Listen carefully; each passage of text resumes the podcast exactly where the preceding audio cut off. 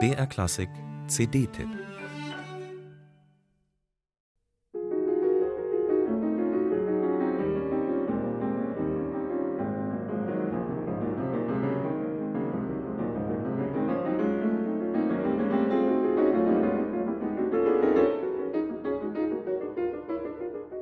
Debussys zwölf Etüden entstanden im Sommer 1915, nur drei Jahre vor seinem frühen Tod.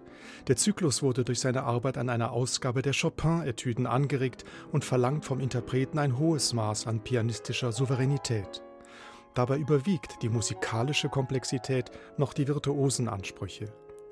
Meisterhaft versteht es Josef Moog, bloßer Klangkulinarik oder Tastenakrobatik zu entsagen und das Besondere dieser impressionistisch charaktervollen Klavierkleinodien mit all ihren Eigentümlichkeiten und Schattierungen herauszumodellieren.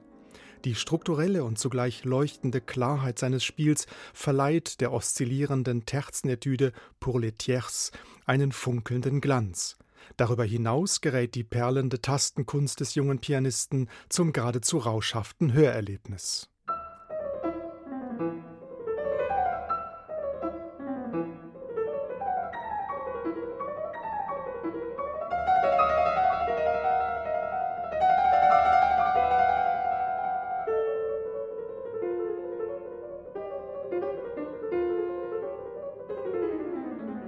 Betörende Farben entlockt Joseph Moog Debussys chromatisch verschlungener Etüde Pour les degrés chromatiques. Sein detailreiches und elegantes Klavierspiel kommt auch Ravels aufregender Klangpoesie im Gaspard de la Nuit sehr zugute. Mit feiner Raffinesse und dramaturgischem Sinn inszeniert Joseph Moog diesen dreiteiligen Zyklus wie einen musikalischen Hörfilm.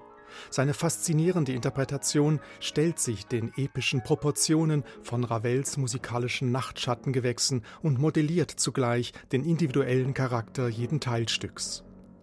Die schelmische, quecksilbrige und verführerische Ondine kontrastiert mit der düster, unheilvollen und bedrohlichen Atmosphäre von Le Gibet sowie den albtraumhaften Possen in Scarbeau. Mühelos gelingt es Joseph Moog, in diese dunkel-dämonischen Abgründe einzutauchen. Allenfalls in Ligibé könnte man sich wünschen, dass es da gelegentlich etwas subtiler schimmert zwischen den wogenden Akkorden und lärmenden Einzeltönen. Insgesamt aber ist Joseph Moogs pianistische und musikalische Tour de Force durch die impressionistischen Klangkosmen Debussys und Ravels ein Hörgenuss auf höchstem Niveau.